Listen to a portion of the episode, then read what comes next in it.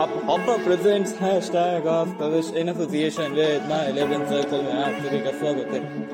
Sharjah में खेला जाएगा एशिया कप का तीसरा मुकाबला। एक तरफ अफगानिस्तान है, दूसरी तरफ बांग्लादेश है। एक तरफ वो बंगाल टाइगर्स है जो हथियार टालेंगे नहीं, तो दूसरी तरफ अफगान जले भी है भैया, जो काबुल के खिलाड़ी है, बड़े काबिल रहते हैं इनके खिलाड़ी भी। आ, मजे आएंगे देखने वाली बात होगी कौन पड़ेगा किस पे भारी, क्योंकि आ, विकेट जो है थोड़ा सा धीमा रहता है शारजा का, बट यहाँ पे सरप्राइज रहने वाला है सामने वाली टीम के लिए भी। तो एपिसोड में आगे बात करने से पहले बात करते हैं हब हॉपर के बारे में। हब हॉपर मेरा फेवरेट पॉडकास्टिंग ऐप, जहाँ पे मेरा पॉडकास्ट हैश टैग तविश आप सुनते हैं, बहुत प्यार बरसाते हैं, उसके लिए बहुत बहुत धन्यवाद। और किन कारणों की वजह से मैंने चुना है हब हॉपर को मेरा favourite podcasting app. Number one, जब आप अपना एपिसोड रिकॉर्ड कर लेते हैं और रिकॉर्ड करने के बाद पब्लिश करने से पहले जब आप इसके टूल्स यूज करते, एक तो सिंपल है और इजी भी टूल्स है, तो इसके चलते आपकी जो क्वालिटी ऑफ पॉडकास्ट है वो इंक्रीज होती है। नंबर टू, मान लीजिए आपने जब अपना एपिसोड पब्लिश कर दिया है तो यहाँ पे वाइड वेराइटी ऑफ ऑप्शंस रहते हैं जहाँ पे आपका पॉडकास्ट है वो पब्लिश होता है। Number one, like Jio Saavn, Amazon prime music, Gaana application, Spotify, Google podcast, etcetera etcetera, तो जैसे आपकी रीच जो है और बेहतर होती है। और number three, there customer support. I mean, मान लीजिए अगर कोई समस्या हुई है और आप हब हॉपर को मदद मांगते हैं तो ये जल्द से जल्द आपकी समस्या दूर करने के लिए प्रयास में जुट जाते हैं, और इसी वजह से मेरा फेवरेट पॉडकास्टिंग ऐप है ये hub hopper. What are you waiting for? फटाफट से जाइए हब हॉपर डाउनलोड करिए और अपनी आवाज पूरी दुनिया को सुनाइए। तो फिर तब तक के लिए take care. Now let's get back to the topic. और uh, हमारे चार टॉकिंग पॉइंट्स रहते हैं। नंबर वन पे आ जाती है दोनों टीमों की प्रोबेबली प्लेइंग इलेवन।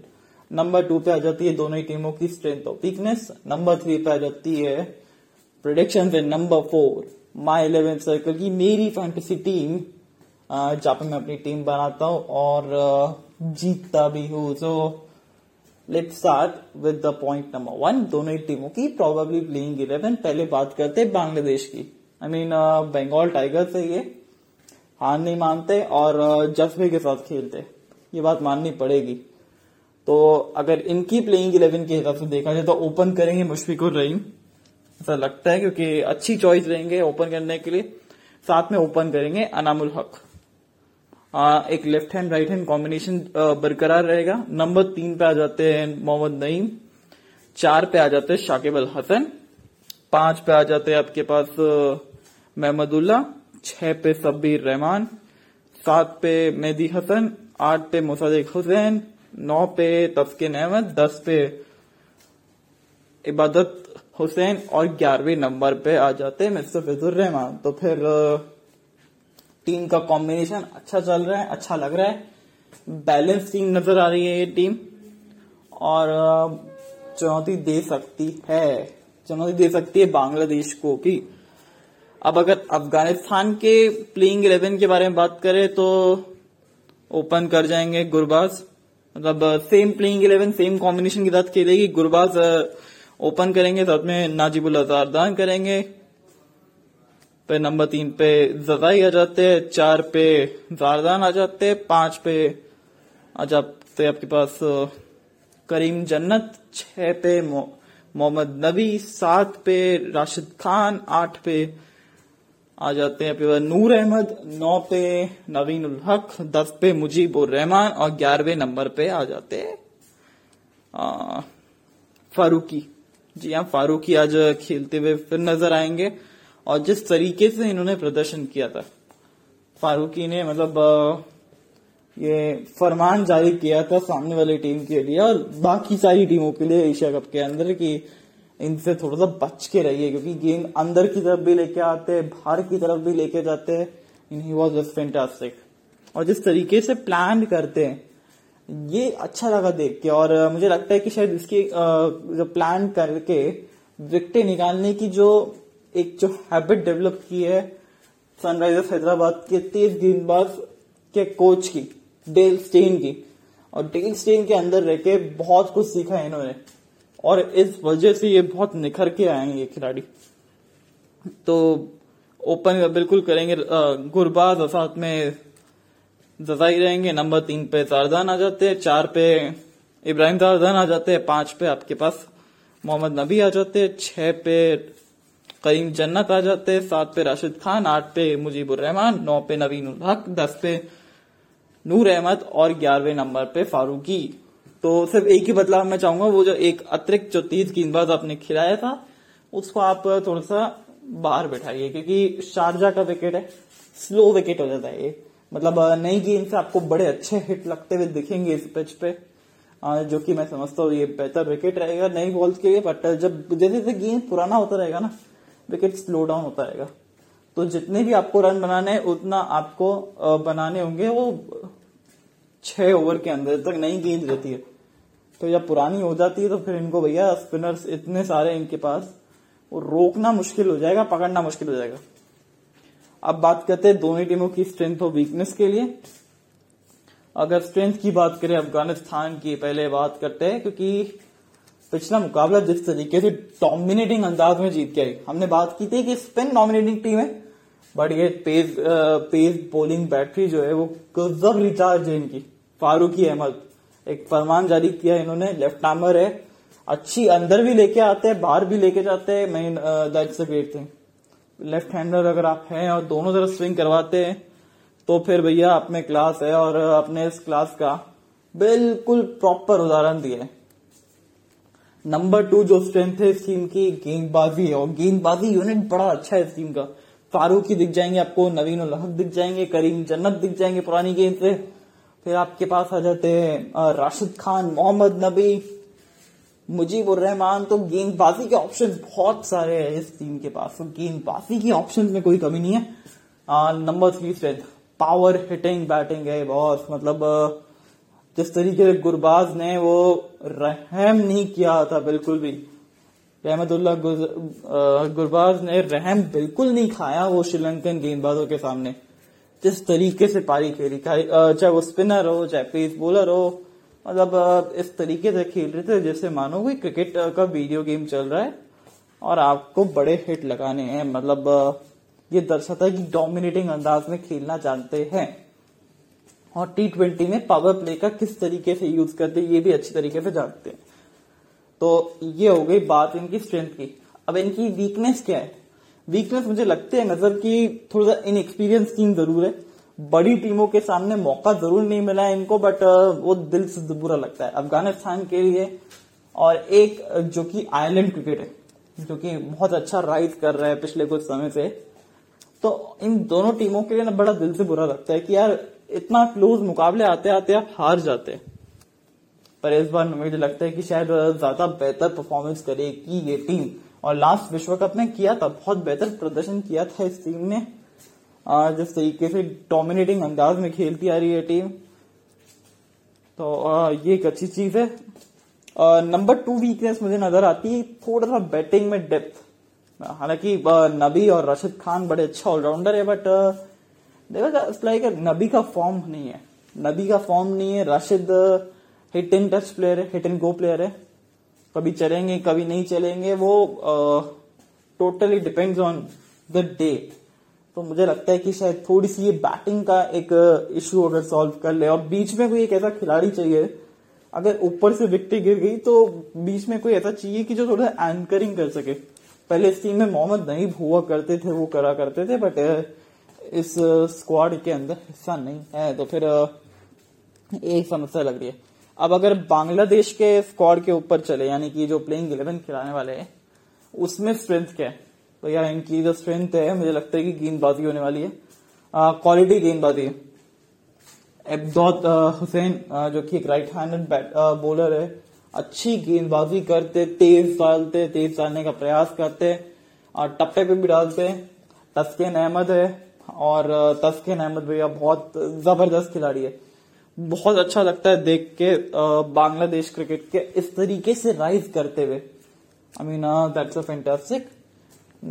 फिर साथ ही में मुस्तफिजुर रहमान है भैया, इनके फिट्स के आगे तो टीम की स्ट्राइक रेट और रन रेट सब फिट हो जाती है, फ्रीज हो जाती है बिल्कुल, क्योंकि जिस तरीके से डालते हैं इनको, जो खासकर स्लोअर वन जो अटैकिंग है, बड़ा अच्छा अटैक करते हैं स्लोअर वन, वो उंगलियां इस तरीके से फेरते हैं कि पिच पे गेंद फंसता है, वहां से घूमता है और फिर बल्लेबाज तक आता है, तो वहां एक दिक्कतें आती है, पूरा रोटेशन रहता है इनका आर्म का, तो इस वजह से थोड़ा सा रिवॉल्यूशन मिलता है, जिसकी वजह से गेंद जो है वो स्पिन होती है थोड़ा पड़ने के बाद, एक लेफ्ट आर्मर की तरह निकलती है, स्लो लेफ्ट आर्म बॉलर की तरह। सो ये एक अच्छी चीज है।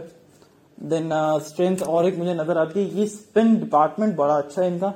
मेहदी हसन मिराज है, मोहम्मदुल्लाह है, साथ ही में शाकिब अल हसन खुद है, तो वैरायटी है पेस बॉलिंग में भी स्पिन में भी। तो यही आप देखना चाहते हैं कोई बड़ी टीम, मतलब अगर आप टीम हो यूनिट के अंदर तो वैरायटी होनी चाहिए आपके बॉलिंग अटैक में। नंबर थ्री जो कि मुझे नजर आती है बैटिंग भी अच्छी है, खासकर अगर मुशफिकुर रहीम ऊपर करते हैं तो ज्यादा गेंदें खेलने को मिलेगी। नंबर दो, नई गेम से ना थोड़े से बेहतर खेल सकते हो, पुरानी गेम से तो हमने देखा है कि बहुत बहुत बड़े बड़े हिट लगाते हैं। तो Mushfiqur Rahim it's a big player, biggest player to get involve in this thing. So फिर मुझे लगता है कि शायद उनके ऊपर वो दाव रखना चाहिए, ओपन कराना चाहिए। अब अगर टीम की वीकनेस की बात करें, वीकनेस मुझे नजर आती है कि थोड़ी सी वो पावर हिटिंग थोड़ी सी कमजोर नजर आती है। महमूदुल्लाह बड़े अच्छे पावर हिटर है, सबीर रहमान बड़े अच्छे पावर हिटर, बट इसके अलावा क्योंकि शाकिब अल हसन बहुत लंबे समय के बाद आ रहे हैं, जिम्बाब्वे का दौरा मिस करके आए थे, तो फिर वो थोड़ा हल्की सी कमी रहेगी वो फॉर्म के अंदर, टच के अंदर। बट शाकिब अल हसन भी एक अच्छे प्लेयर है, बट क्या वो टीम ये इस तरीके से खेल सकती है ऊपर से अगर विकेटें गिर गई तो पावर हिटर्स का एक्चुअली गेम चेंज करने में थोड़ा टाइम लगता है, वो सूट होने में, और अफगानिस्तान इस तरह की टीम है, सूट होने नहीं देगी। तो ये मुझे वीकनेस नजर आती है इस टीम की। अब थोड़ा सा बात करते हैं प्रेडिक्शंस पे, पॉइंट नंबर थ्री प्रेडिक्शंस पे आ जाते हैं। एंड क्या रहने वाली है आज की प्रेडिक्शंस? देखिए जो टॉस जीतेगा मेरे सबसे पहले बॉलिंग लेगी, क्योंकि सरप्राइज विकेट रहेगा आज के लिए, एक तो सरप्राइज का पिटारा खुलेगा जब वो टॉस होगा, क्योंकि जिस तरीके से विकेट बिहेव करने वाला है किसी को कुछ आइडिया नहीं। इसका नेचर यह है कि नई गेंद से तो बड़ी अच्छी बल्ले पे आती है, पर जब पुरानी होती रहती है गेंदें तब आप देखेंगे कि यहाँ पे स्लो हो जाता है विकेट। बट जो कि ये पहला मुकाबला खेल रहे हैं यहाँ पे, और साथ ही में आ, मुझे लगता है कि शायद इतने ज्यादा मुकाबले भी नहीं है, तो विकेट सपाट रहने वाला है। तो टॉस जीत के आप पहले गेंदबाजी कर सकते हैं, साथ में मुझे लगता है इतना स्लो होगा भी नहीं। तो अगर स्लो नहीं होता है तो फिर एवरेज स्कोर कितना ले सकते हैं? ठीक है, अगर बैटिंग अच्छी हो गई ना तो एक सौ साठ के ऊपर जाना चाहिए टोटल, क्योंकि एक सौ साठ यहाँ का एवरेज स्कोर माना जाता है, बिकॉज थोड़ा सा स्लोनेस ऑफ द पिच की वजह से एक सौ साठ, एक सौ सत्तर, एक सौ अस्सी के बीच में मैं चाहूंगा टीम के बने तो थोड़ा सा अच्छा मैच हो, और वो काम आ, कर सकती है अफगानिस्तान, क्योंकि जिस तरीके से वो छह ओवर के अंदर खेलती है डोमिनेटिंग अंदाज में, वो काम बड़ी आसानी से कर सकती है। तो ये रहेगा। और नंबर थ्री, तो सर एशिया कप को इंटरेस्टिंग बनाना है तो बांग्लादेश को विन करना पड़ेगा, बट uh, मुझे लगता है कि शायद Afghanistan still a better team to beat out, और I am going with actually Afghanistan to win this game, because मुझे लगता है कि शायद अफगानिस्तान जीतेगा, अच्छा कर रहा है, आज भी अच्छा करेगा। शारजा का विकेट इनके लिए मदद रहेगी, स्पिन के लिए मदद रहेगी। I am going with Afghanistan to win this game. Now fourth talking point is my eleven circle, मेरा फेवरेट फैंटेसी स्पोर्ट्स है जहां पे मैं अपनी टीम बनाता हूँ। आप भी अपनी टीम बनाइए, मैं भी जीतता हूँ, आप भी जीतिए, और आज किस हिसाब से रहने वाला है वो उसके ऊपर हम करते हैं। अच्छा अच्छा सो बात की जाए अगर विकेट कीपर में तो मैं रखूंगा गुरबाज को, और साथ ही में मुशफिकुर रहीम को। अब अगर बल्लेबाजी की बात की जाए तो फिर मैं महमूदुल्लाह को रखूंगा, नाजिबुल्लाह तारवान को रखूंगा, जजाई को रखूंगा। फिर अगर अब ऑलराउंडर्स की तरफ आते हैं तो टोटल मेरे पास अभी पांच प्लेयर हो चुके हैं, तो फिर मैं ऑलराउंडर्स में शाकिब अल हसन, मोहम्मद नबी, मेहंदी हसन मिराज, तीन को रखूंगा मैं। तो टोटल एट प्लेयर्स आते हैं, एंड बाकी फिर जो गेंदबाजी रहेगी फारूकी, राशिद, और uh, पे एक डाउट है कि किसको ले, मुशफिकुर रहमान या फिर uh, आप या फिर uh, राशिद खान, uh, मुजीब उर रहमान के साथ भी जा सकते हैं।